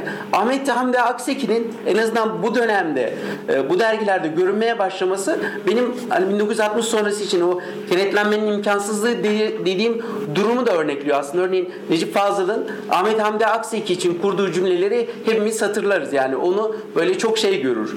E, yani yaptığı işi çok basit görür, küçümser. Aslında bu hani Necip Fazıl'ın 2. Dünya Savaşı'ndan sonra kendince diyelim ki epik bir karakter oluşturmaya, oturtmaya çalıştığı İslamcılık anlayışıyla da alakalıdır diye düşünüyorum. Ee, gene e, belki İslam'ın Nuru mecmuası konuşulurken de e, bu bilgiyi tavsiye etme imkanımız olur. Mesela İslam'ın Nuru dergisinin ki 1950 sonrasında 51'de çıkmaya başlıyor. E, Türkiye'de yeniden matbuat teknolojisinin gelişmesi, basın teknolojisinin gelişmesi açısından da ilginç bir dergidir. O derginin mesela e, Diyanet tarafından desteklendiğine ilişkin bir takım şeyler var. Eğer bu bilgi doğru bir bilgi ise e, e, Adnan Menderes'in e, Büyük Doğu'yu desteklemesi ki Samet Ağoğlu'nun kendi anılarında belirttiği bir şey var. Örneğin biz Varlık Dergisi'ni de destekliyorduk şeklinde söylediği şeyler var. Bu Mehmet'in de sunduğu çerçevede Türkiye'de devlet ve yayıncılık ilişkisi açısından hani günümüzde de mesela bu COSGAP'ler vesaire değişik şeyler üzerinden geliyor. Devlet ve yayıncılık ilişkisini en azından dini yayıncılığın sübvanse edilmesi çerçevesinde de tartışmamız açısından ilginç e, ve yeni yorumlar e, ortaya koyabilir diye düşünüyorum. Bu dönem açısından e, örneğin sağ sol en azından 45'ler için 43'ler için söyle e, bahsettiğimizde sağ sol meselesi henüz çok belirgin bir şey değil. Bu dönemde yani olsa olsa işte Mehmet de bahsetti komünizm, antikomünizm çerçevesinde bir takım yorumlar olabilir. Dolayısıyla bu dönemin gerek imam yüksek İslam enstitüleri, e, laiklik tartışmaları vesaire böyle aşağı yukarı halen işinden çıkamadığımız tartışmaların e, bir anlamda ilk e, yapıldığı dönem olarak ele alınması yani kesinlikle hani İslam İslamcı tabirini hani tırnak içinde kullanmayı da göz ardı etmeden e, yararlı olabilir diye düşünüyorum. Belki daha sonra genişletme imkanımız olur. Beni dinlediğiniz için teşekkür ederim. Süreyi de galiba biraz geçirdik. Tamam. Siz doğal olarak yine böyle savrulduğunuz bizim mahallenin nasıl karışık, nasıl birbirinin içine geçtiğini, kimlerden nereye gidiyor, e, bütüncül olarak herhangi bir dergi hakkında net bir karar verme olasılığı yok herhalde o dönemin şartlarından kaynaklanan şey. Ya benim görebildiğim kadarıyla yok. Ee, yani şöyle mesela bu dergi şudur diyemiyoruz. E, mesela hani çok ti, çok tipik bir şey. Ee, mesela Büyük Doğu'yla biz e, mesela Hareket Dergisi arasındaki meselenin sadece sosyalizm meselesi olduğunu düşünürüz. Oysa aslında sosyalizm meselesini aşan bir şey de vardır. Çünkü Hareket Dergisi örneğin 2. Dünya Savaşı yıllarında faşizmi bir imkan olarak yani Anglo-Saksonların ve komünistlerin dışında bir imkan olarak görür ve Hitler'i önemli bulur mesela. Bu açıdan mesela Nurettin Topçu'nun e, Hitler'e bakışıyla Necip Fazıl'ın bakışı birbirinden çok farklıdır. Veya Hareket Dergisi'nin bu dönemdeki metinleri günlerinde örneğin e, hiç e, dikkate yani bugün belki e, şiddet karşıtlığını savunan dergilerde görmediğimiz kadar e, Gandhi vurgusu var. Hatta çok dikkatimi çekti. Derginin son kapağında böyle merhum e, Mahatma Gandhi yazılmış. O merhum kısmı böyle şeyle kapatılmış mesela. Çok dikkatimi çekti. Niye onu şey Yani yani yani nasıl Anladım.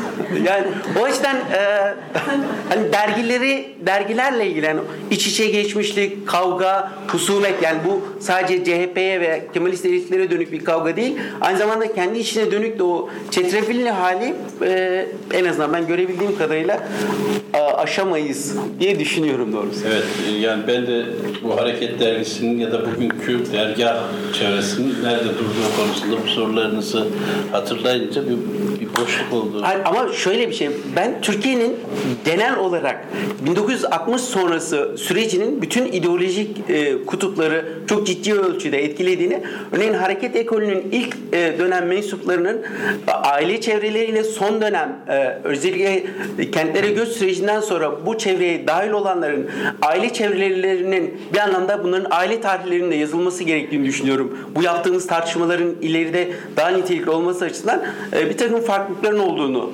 düşünüyorum. O açıdan Türkiye'nin hani genel bu Hayrettin Hoca'nın İslamlaşma dediği süreci bir şekilde bütün şeyleri yani buna sol da dahil olmak üzere bütün süreci etkiliyor diye düşünüyorum.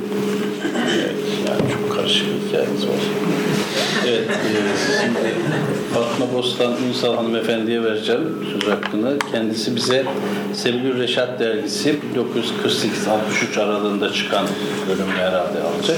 Örneğin de İslamcılık düşüncesi, devamlılıklar ve kırılmalar başlığını taşıyor. Hocam bunu size nasıl ulaştıracağımı da bilmiyorum ama Yani şimdi biraz zor. Şöyle. Teşekkür ederim. Buyurun. merhaba arkadaşlar. Biraz daha. Ee, e, master tezim Sebil Reşat dergisiydi. O 48 ve işte 66'ya kadar sürdü o dönemde ama tabii ki Sebil Reşat e, editoryal e, devamlılık olarak Sırat-ı Müstakim olarak 1908'de başlamış. 1912'de ismini Reşat olarak değiştirmiş. Kurtuluş Savaşı döneminde bir müddet Sebil Necat ismini de almış. Sonrasında tekrar yine Sebil Reşat ismine dönmüş. Ve 1925'te meşhur takdir sükun e, kanunuyla yasaklanmış ve editörü Eşref Edip'in de İstiklal Mahkemesi'nde yargılandığı e, bir e, dergi. 1948 döneminde yine Eşref Edip yayınlıyor ve işte 66'ya kadar e, devam ediyor. 60'tan sonra e, sessizliği ve etkisizliği biraz yaşa da bağımlı olabilir. Edip özelinde çünkü neredeyse 90 yaşına gelmiş bir insan. 1908'de başlamış. Düşünün 1966'ya kadar aynı kişi e, dergiyi yönetiyor. E, ilk dönem e, Sırat Müslik olarak e, yayınlanmaya başladığında tahmin edebileceğiniz gibi İslamcılık düşüncesi yani İttihad-ı İslam zirvede. Neden zirvede? Yani e, düşünce Osmanlı'daki düşünce akımlarını düşünürsek esas amaç mülkü korumak yani imparatorluk dağılmasın. İlk olan Osmanlıcılıktı yani İttihad-ı Anasır. Herkes e, bir araya gelsin ve imparatorluk dağılmasın. Bu olmadı. Gayrimüslimler ayrıldı. İslamcılık tabii hiç olmazsa Müslümanlar e, bir araya gelsinler ve imparatorluk dağılmasın. 1908'de işte İslamcılık en e, zirve olduğu noktada. Bu yüzden ilk dönemde Sırat-ı Müstakim olarak e, bulunduğunda e, milliyetçiler de var Sırat-ı Müstakim dergisinde. Fakat bildiğiniz gibi Arnavutluk, Arnavutların isyanları yani Müslüman tevanında isyan etmesi nedeniyle artık İslamcılık da e, geçerli bir ideoloji olmaktan çıkıyor ve e, Sırat-ı Müstakim'in e, milliyetçi unsurları Türk Yurdu dergisine gidiyor 12'den sonra. E, Kurtuluş Savaşı sırasında Mehmet Akif özellikle e, e, onun e, e, gayretleriyle çıkıyor. Kastamonu gidiyor. O zamana kadar İstanbul merkezli çıkıyor. Kastamonu ve Ankara'da Sevgili Reşat dergisi e, yayınlanıyor. Tekrar e, Kurtuluş Savaşı'ndan sonra İstanbul'a gidiyor ama bildiğiniz gibi 1925'te kapanıyor. Takrir Sükun ve arkasından İstiklal mahkemelerinde Eşref Edip'in yargılanması benim esas konum olan Cumhuriyet dönemi Sevgili Reşat dergisinin yayın politikasında son derece etkili. Şimdi göreceğiz yani o kadar tedbirli ve o kadar hani kekeme olabilir. O kadar, öyle ifadeler var ki ve siyasi konjonktürün dalgalanmalarıyla nasıl e, eşlik ettiğini göreceğiz. Yani ben onu oraya bağlıyorum. Ve İstiklal Mahkemelerinde yargılanmış olmasına bağlıyorum. 48 dönemine baktığımızda e, Sevil Reşat dergisi yeniden yayınlanmaya başladığında e, ben Sevil Reşat'ı politik partilere olan tutumu ve işte e, laiklik e, ve olan tutumu ve e, uluslararası ilişkilere bakışı olarak üç ana e, konuda e, konuyla il- ilişkili olarak inceledim. Partilere bakalım. Yani 1948 yılında yayınlanmaya başladığında Sevil Reşat hangi partiler var? İşte e, CHP zaten var ve iktidarda biliyorsunuz. E, CHP'den kopmuş olan Demokrat Parti var. O dönemde ana muhalefet partisi. Ve Demokrat Partili e, politikalarına bir şekilde e, karşı çıkmış Demokrat Parti'den ihraç edilmiş Millet Partisi e, milletvekilleri var. Laiklik e, politikaları e, nedeniyle. E, Sabri Reşat Millet Partisi'ni tutuyor. Yani daha çok laiklik konusunda özellikle e, biraz daha milletin dinini rahat yaşayabileceği söylemlerde bulunan Millet Partisi'ni destekliyor. E, Demokrat Partisi ile CHP'yi de tamamen aynı e, kategoride görüyor. E, bir farklı bir e, parti olarak görmüyor. Fakat 1950 yılında e, Demokrat Parti kazandıktan hemen bir ay sonra tutumunu değiştiriyor. Yani Demokrat Parti'nin Yılmaz savunucusu oluyor. E, nasıl işte Peygamber Mekke'ye girdi ve putları temizlediyse Menderes de aynı şeyi yaptı. Yani ve e, eleştirmek işte farmasonluk işi olarak biliyorum. O kadar Demokrat Parti'yi destekliyor ki 1953 yılında Sevil Reşat dergisi kapatılıyor. Ahmet Emin Yalman e, suikastının neticesiyle ve Sevil Reşat da kısa bir süre kapatılıyor. Buna rağmen bu konu hiç eleştirilmiyor. Yani e, Demokrat Parti desteklenmeye devam ediyor. E, fakat 1960 ihtilali geliyor. Bu ihtilalden hemen bir ay sonra e, bu sefer Demokrat Parti'ye e, yönelik ve daha hani CHP o kadar kötüydü ki işte ondan sonra olan Demokrat Parti de bir türlü e, şey yapamadı, iyi olamadı e, ve e, işte iki kurum vardı müdahale etmek zorunda kaldı. Ya işte dini kurum olacaktır ya bu askeri kurum olacaktır. Dini kurumlar ses e, konuştular ama dinlenmediler işte asker geldi kurtardı şeklinde yani. E, bu şekilde Demokrat Parti dedi. CHP ile ilgili olarak zaten hep dediğimiz gibi yani o özellikle Arapça ezan, ha, şunu da söylemek zorundayız. Yani Demokrat Parti'yi desteklemelerinin en önemli sebeplerinden biri de Arapça ezanı yasağının kaldırılmasıdır. Bunu da ifade e, etmemiz gerekiyor. E, CHP hep eleştirilen bir konu olmuştur. Hatta CHP e, dönemiyle ilgili olarak yani ilk, e, diktatörlük diye de çok rahatlıkla söylenebiliyor. Demokrat Parti'nin iktidarlı, olduğu, iktidarlı olduğu dönemde çünkü o sürekli söyleniyordu. ilk meclis yani milletin iradesini temsil eden ilk meclis 1950'den sonraki meclistir ifadelerini aynen e, desteklendiğini görüyoruz. Partisi dediğimiz gibi 19 e, yani ilk kurulduğunda Millet Partisi'ni destekliyorlar ama e, ilk dönemde işte 5 milletvekili var. E, ve laiklikle ilgili olan e, görüşleri e, Sevil Reşat tarafından destekleniyor. Ama 50'den sonra zaten bir yönetim değişikliğine gidiyor ve e, dediğimiz gibi 50'den sonra Sevil Reşat'ın Demokrat Parti desteklemesinin neticesi Millet Partisi'ne olan e, destek e, artıyor. Ve ilk dönemde aslında hep şunu da ifade etmişlerdir. Yani e, Demokrat Parti'yi e, halk desteklemiştir ama Demokrat Parti'yi gerçekten desteklediği için değil de işte CHP karşısında e, oyları bölünmesin diye Demokrat Parti'ye oy vermişlerdir. Aksi takdirde yani CHP düşmanlığı o kadar yüksektir ki istemedikleri Demokrat Parti'yi desteklemişlerdir diye söylemektedirler. Yani gördüğümüz gibi yani özellikle siyasi partilere yönelik tavırları tümüyle e, hakim e, e, siyasi konjonktüre paralel e, gitmiştir. E, önce Millet Partisi desteklerden 48-50 arası, 50-60 arası Demokrat Parti'nin Yılmaz savunucusu, İslam'ın e, kahramanı olarak görülüyor Menderes. 60'tan sonra da askeri darbeye olumlu bakmışlardır. E, işlevlik uygulamalarına bakalım. En önemli husus tak, haklı olarak e, dinini yani Müslümanların dinini yaşayabileceği bir ortam yani olacağı için işte ilk 48-50 arası CHP iktidarında e, laiklik iyidir. Laiklikte herhangi bir sorunumuz yok. Ama laikliğin CHP iktidarı tarafından yorumlanması yanlıştır. E, bu görüşü ifade etmişlerdir. E, o, e, Ebu Lüla Mardin'in e, ilk baştan beri Sevim Reşat, yani Sırat Müstakim'den beri Ebu Lüla e, yazar kadrosundadır. E, biliyorsunuz hukuk profesörü kendisi aynı zamanda milletvekilidir. Onun şöyle bir tanımı var. Yani laiklik işte bir e, devlet özelliğidir. E, hukuk iyi yaparken dinden etkilenmemesidir. Ama dini de tabii ki olumsuz etkilemeyecek. Bunu buna taraftar olduklarını söyleyebiliriz.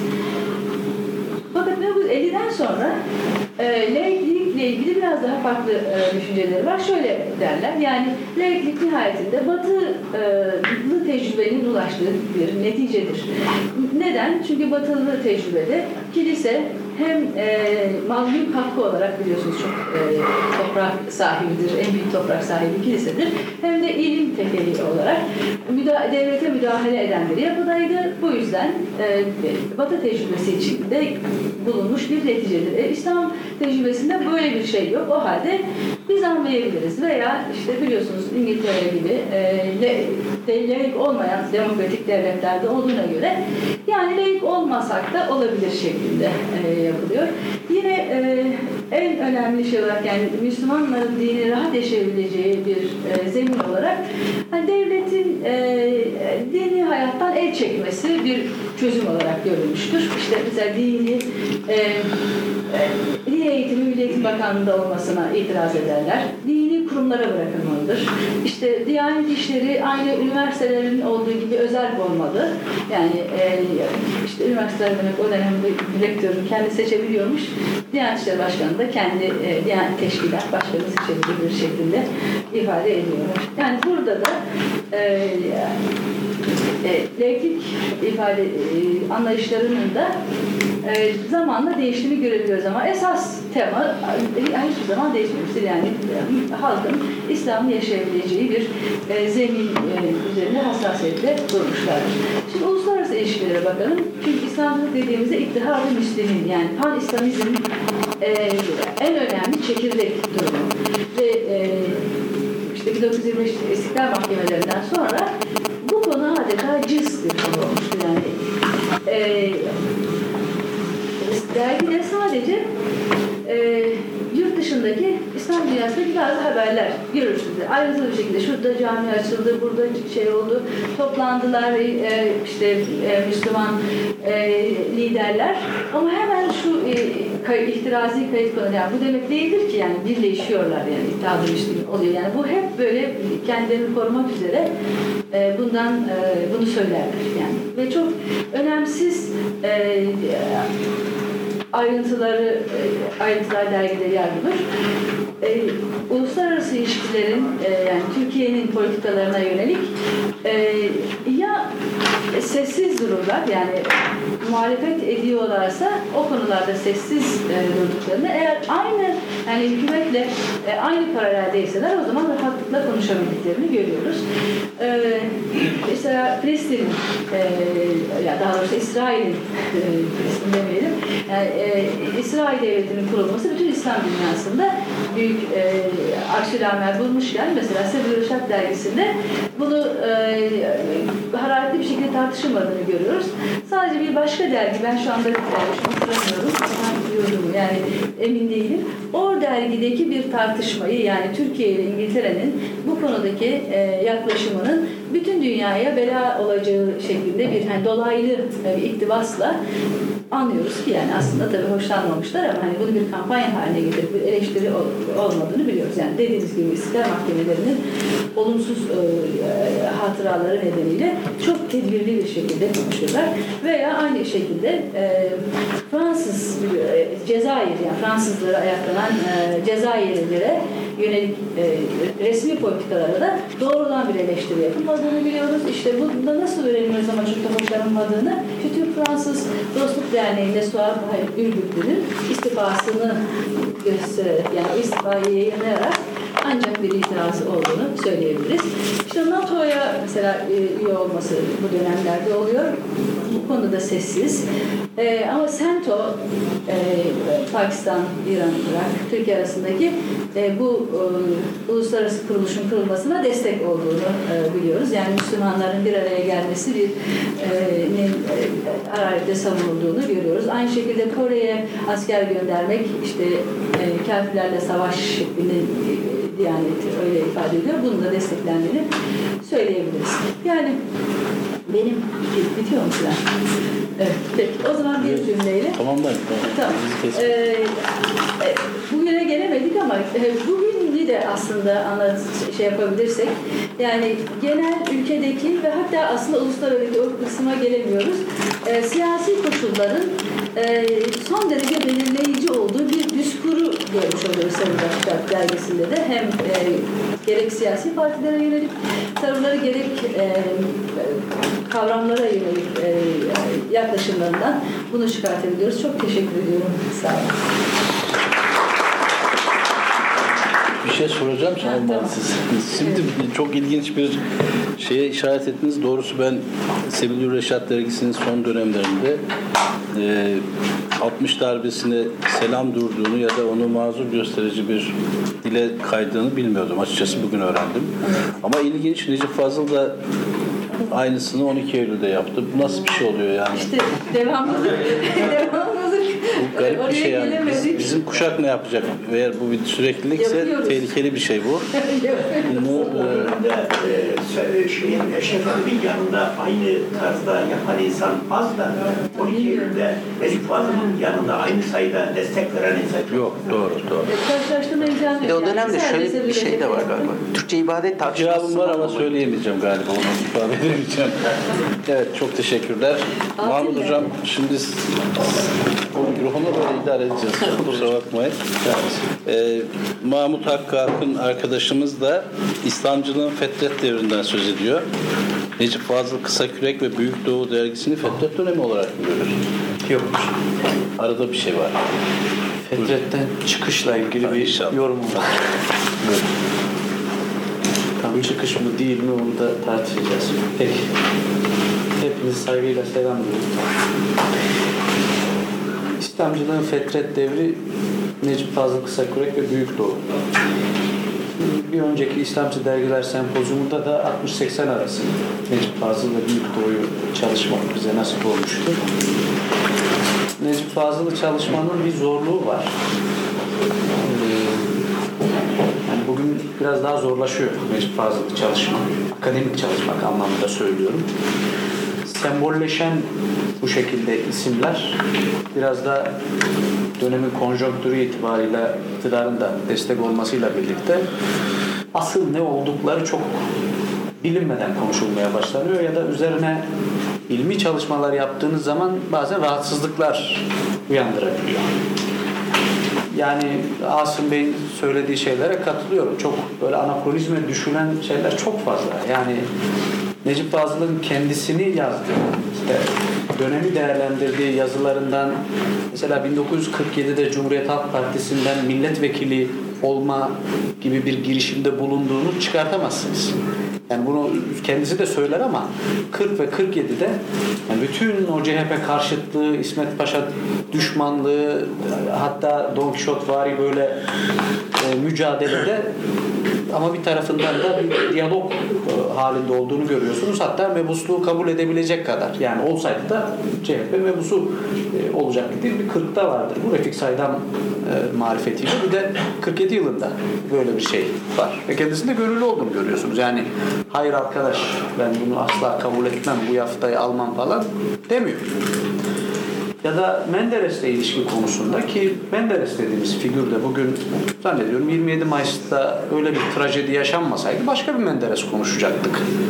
Ama 27 Mayıs'ta bir trajedi yaşayıp çok ciddi bir mağduriyet üretilmesi olmayan bir Menderes'i üretiyor şu anda. Ya Allah rahmet eylesin yani o yaşadıkları şeyi asla tasvip etmemiz falan mümkün değil ama ya böyle söylemlerle üretildiğimiz tipler ortaya çıkmaya başlıyor ve Büyük Doğu ve Necip Fazıl açısından da e, benzer bir durum söz konusu. Yani Büyük Doğu dergisi 1943'ten aslında 1947 CHP kurultayı gerçekleşene kadar bu laiklik meselesinin ciddi şekilde tartışıldığı ve devletin artık laiklik konusunda bir yorum değişikliğine gittiği sürece kadar aslında bir edebiyat dergisinden bahsediyoruz. Doğru imalar var, bazı şeyler var. E, Meşhur işte başımıza kulak istiyoruz diye İsmet Paşa'ya bir göndermenin yapıldığı çok da tasvip etmedim açıkçası. Yani bir insanın kendisinin tercihi olmayan bir kusur dolayısıyla böyle e, tahkir edilmesini İslami açıdan yani İslamcılık açısından nasıl tartışırız sorusu da önemli. Yani bu tam anlamıyla bir küfür iman mücadelesi falan gibi ayıracak olursanız işte Asım Bey'in dediği gibi aslında o kadar netlik yok. O netliği biz bugün buradan üretiyoruz. Bugün buradan yazıyoruz. Mesela ben e, özellikle bu dönem için yani 43'ten 50'ye kadar katkı veren bazı isimleri size okuyayım. Büyük Doğu dergisine daha çok da edebiyat dergisi ağırlığı olduğunu da göz önünde bulunduralım.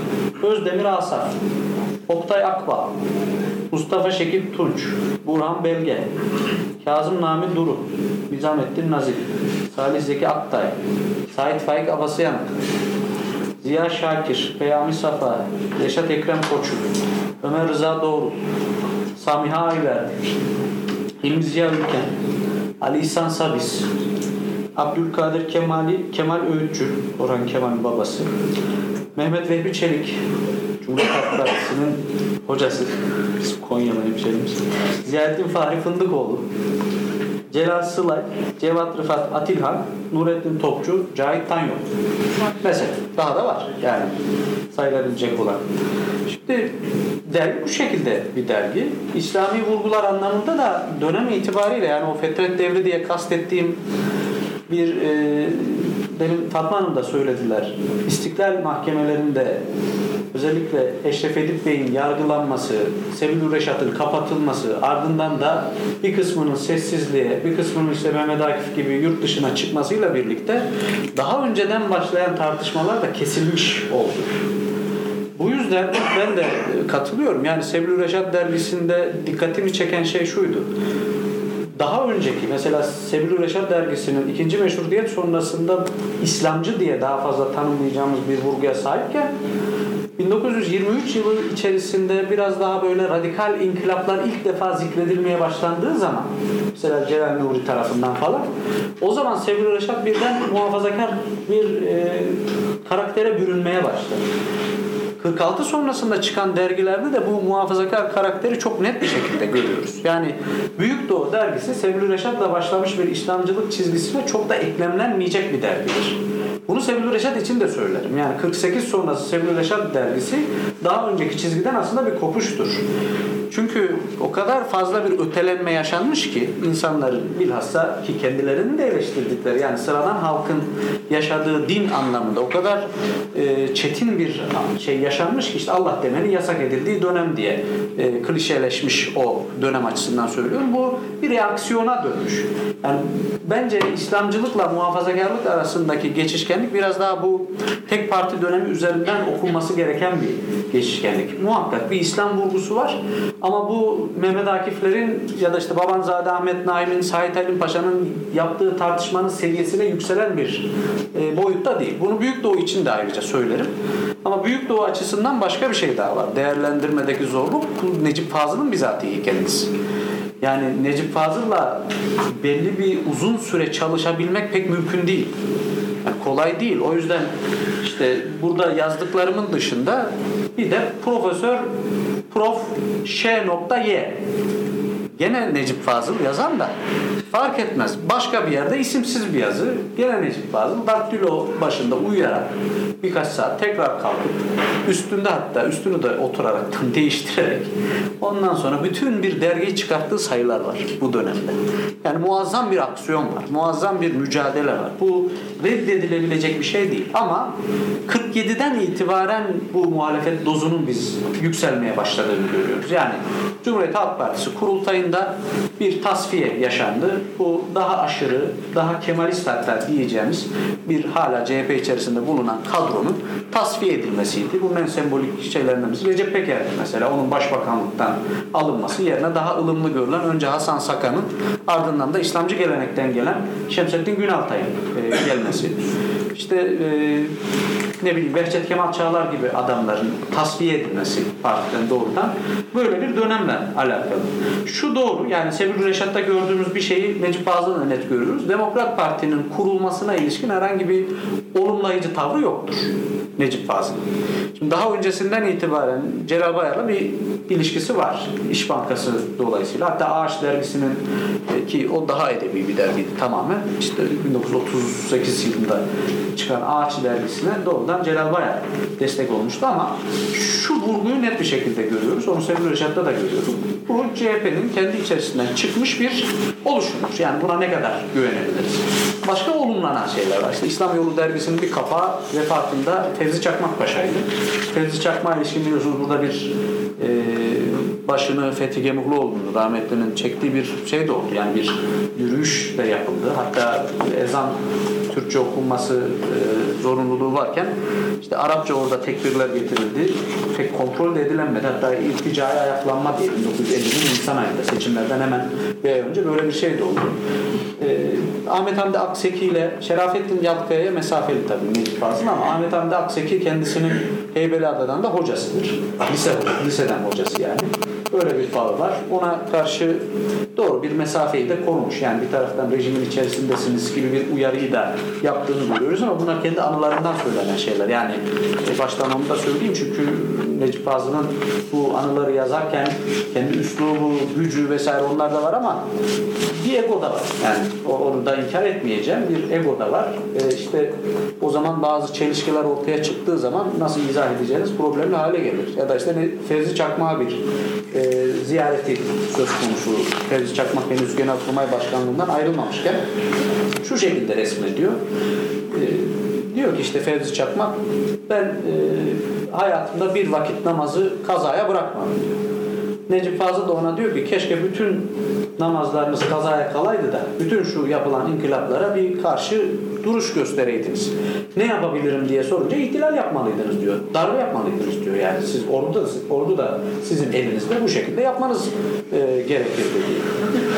Doğrudan yani bu 1944 yılında yaşanmış bir şey. Darbe yapmalıydınız diyor yani. Darbeyi hala da yapmalısınız diye orada da e, söylüyor. Benzer bir şey 1960 yılında öğrenci e, hareketleri 27 Mayıs'tan önce başladığı zaman Adnan Menderes'e der. Yani bunlara sakın ha şey değil prim verme ve şiddeti en üst düzeyinde kullan diye söylemiştir. İstanbul, Beyazıt'ta işte ve Ankara'da ilk hareketlenmeler Nisan ayında başladığı zaman bu şekilde bir mukabele etmesi gerektiğini söylemiştir. Yani bunları çok göz ardında bulundurmamamız e, gerekiyor.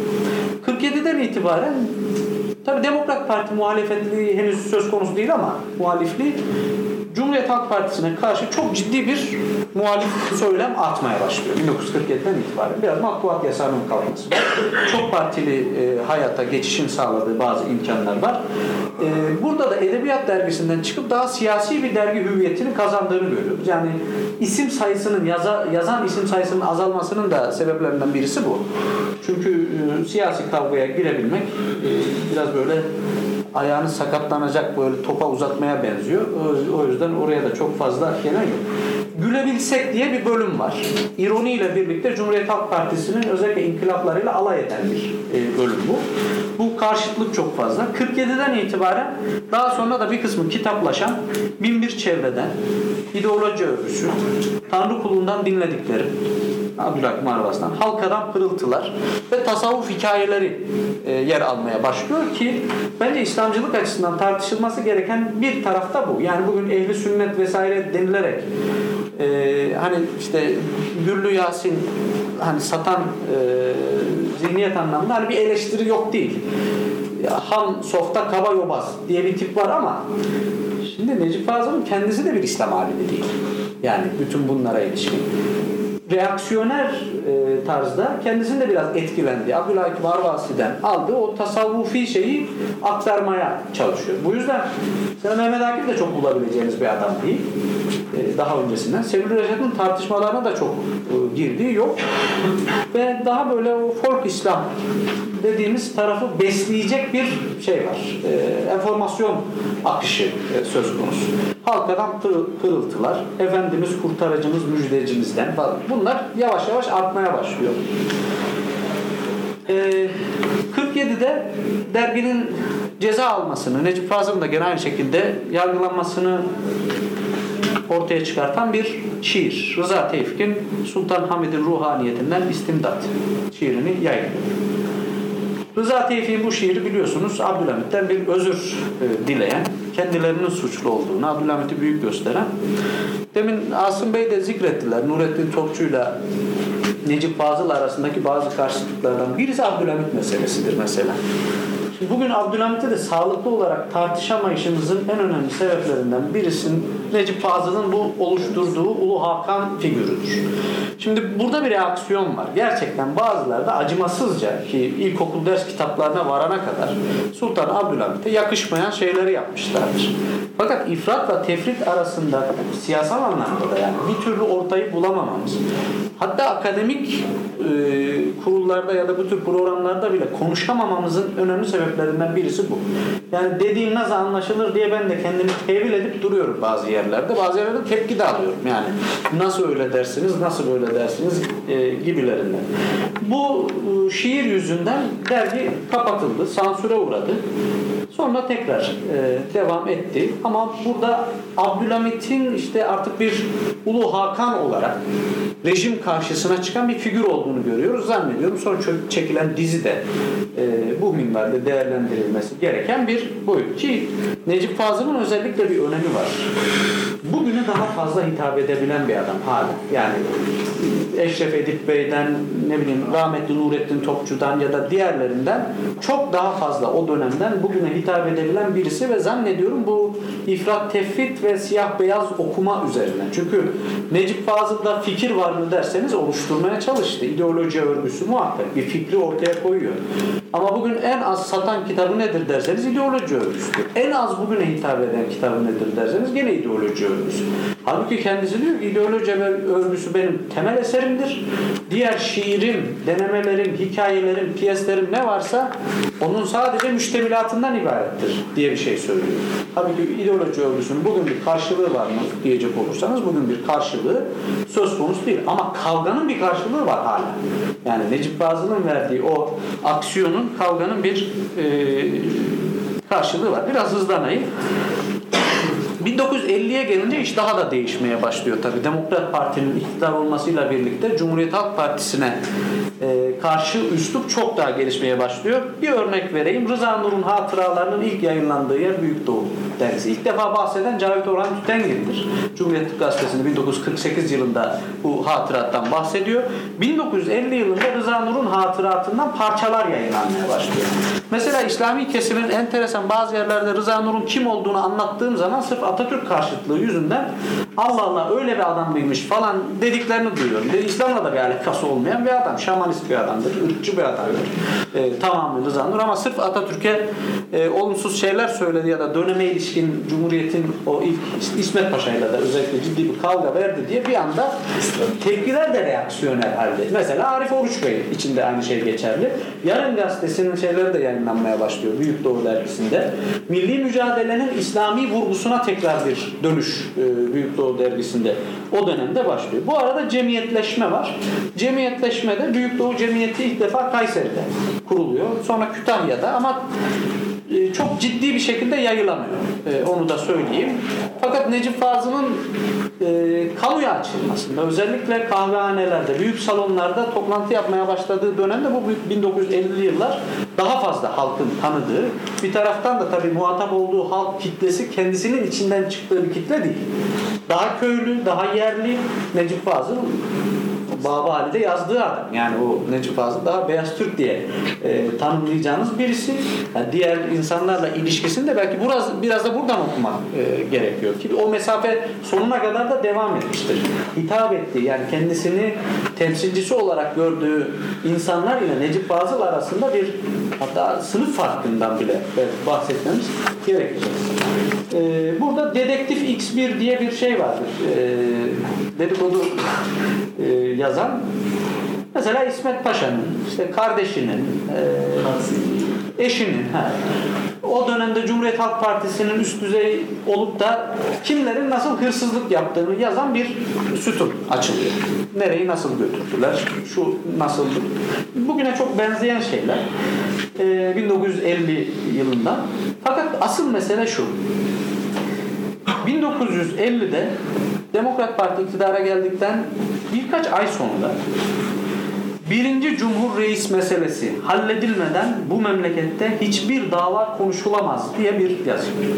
Atatürk eleştirisi başlıyor doğrudan. Ve bu eleştiri çok sert bir eleştiri. Hatta bir tane yazıyı söyleyeyim. 40. sayı 22 Aralık 1950 başlık Allahsız. Evet doğrudan Mustafa Kemal Arar. Koruma kanunu çık, çıktıktan sonra o, o topa bir daha girildi. Ama ilk başta bu mesele de önemli. Arif Oruç'un mesela Yarın Gazetesi'nin işte tekrar oradaki parçaların yayınlanması falan e, Arif Oruç 1930'da Türkiye'yi terk etmişti. Bulgaristan'da bir e, gazete çıkarttı. Yarın Gazetesi diye. Rejim karşıtı muhalif ama Arif Oruç da şey değildir. Yani İslami bir şeye sahip değil. Daha hatta sol e, perspektiften e, kabul edilmesi gereken bir şey. O yüzden kafa karışmaları çok normal yani bu e, konularda. 1951 yılından Menderes'le ilgili şöyle bir şey var. Müjdeler olsun başlığında bir şey. Menderes İzmir İl Kongresi'nde Demokrat Parti'nin şöyle söylüyor. Türkiye Müslüman devletidir ve Müslüman kalacaktır. Müslümanlığın bütün icabları yerine getirilecektir. 1951. Sonuna kadar destekçiniz olur, oluruz bu konuda diye e, bir şey var. Bu arada belki çoğunuzun bilmediği partileşme var. Büyük Doğu Partisi programı 1951 yılında ilan edildi. Yani Cumhuriyet Halk Partisi'nde, Demokrat Parti'nin de herhangi bir şekilde alternatif olmadığı ve bir İslam davası olması gerektiği. Şöyle toparlayayım hocam. 69'da Erbakan e, bağımsız harekete girip 1970'te Milli Nizam Partisi'ni kurduğu zaman Necip Fazıl'la bir diyalogları vardır. Üstadım işte program yerine ideoloji e, örgüsünü koysak yeriydi aslında e, gibilerinden. Üstad da buna sevinmiştir. E, o anlamda aslında bir partileşme e, devlete ilişkin taleplerin daha sistematik hale gelmesi konusunda da bazı adımlar var. Tabi 50'li yıllara çok gelemedim kusura bakmayın. E, ama bu fetret devri dediğim şeyden aslında bir çıkış mıdır, değil midir tartışılacak bir şey. Fakat kendinden sonra gelenlere ki Sezai Bey mesela 1950 zikretmedim özür dilerim onu. 1950'li yıllarda ilk defa şiirlerini e, burada yayınladı. Gene yakın bir ilişkisi olduğunu biliyoruz. İslamcı düşünceye bir etkisi var yani. Ama doğrudan kendisine baktığımız zaman bir Türk İslam, muhafazakarlık, kısmen İslamcılık iç içe geçmiş o karışık durumu Büyük Doğu Dergisi ve Necip Fazıl'da da çok net bir şekilde e, görüyoruz. Sabırla dinlediğiniz için teşekkür ederim. Herhalde öyle olduğu için Türk sahanın bütün e, eğilimleri de Necip Fazıl konusunda onu başkasına kaptırmama konusunda da çok Evet. hevesli olabiliyor. Allah rahmet eylesin diyelim. Tabii o dönemin şartları diye bir cümle kurarsam yine benim onu kurtarmak için bir şeyler söylediğimi farz edeceksiniz ama şunu yaptı herhalde değil mi? Bütün ürettikleriyle modern cumhuriyet sistemine karşı bazen bir lakaytlık, bazen bir dikkat, bazen bir e, özel bir mesafe kurulması konusunda başka hiç kimsenin yapamadığı bir şey yaptı ve herkesi huylandırdı. Yani bu önemli bir şey, basit bir şey değildir. Çok basit ba- almamak gerekir.